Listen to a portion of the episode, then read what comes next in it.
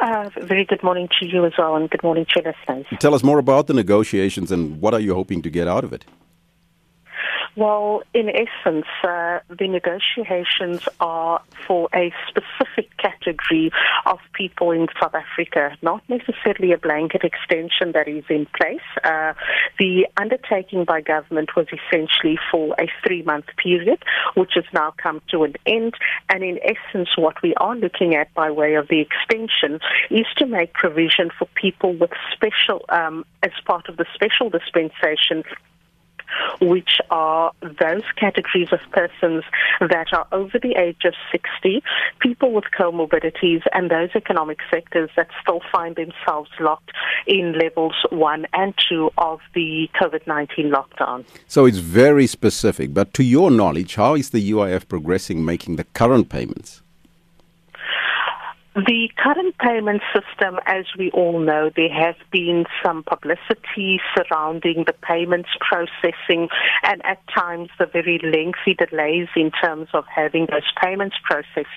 But there have been a number of interventions that have been made, and as such, um, the undertaking that has been made by government for the payments for April, May, and June, they will certainly be honoured. We have ensured that uh, we hold government accountable to that undertaking.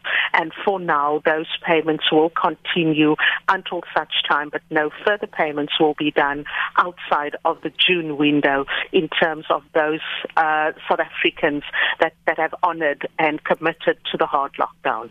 Uh, well, they paid out roughly about 30 billion rand so far uh, of the 40 billion rand budget uh, budgeted to help workers affected by COVID-19 crisis. Does the department have more money, you think, available?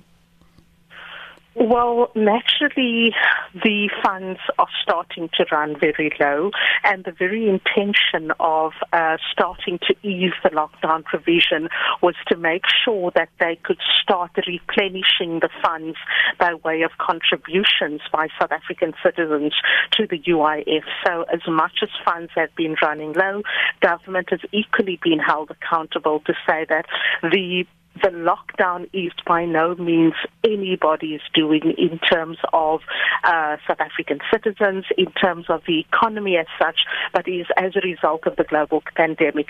And it is government's responsibility towards its citizens to go out and find the funds in order to assist, especially in those sectors that have been tremendously hard hit by the pandemic. And as such, it has to do what a government needs to do in order to find that resolve and in order to show that there is a soft landing for every South African citizen now currently within those specific levels. Ms. Ajam, thank you so much for your time. That was the FEDUSA General Secretary Riefdah Ajam.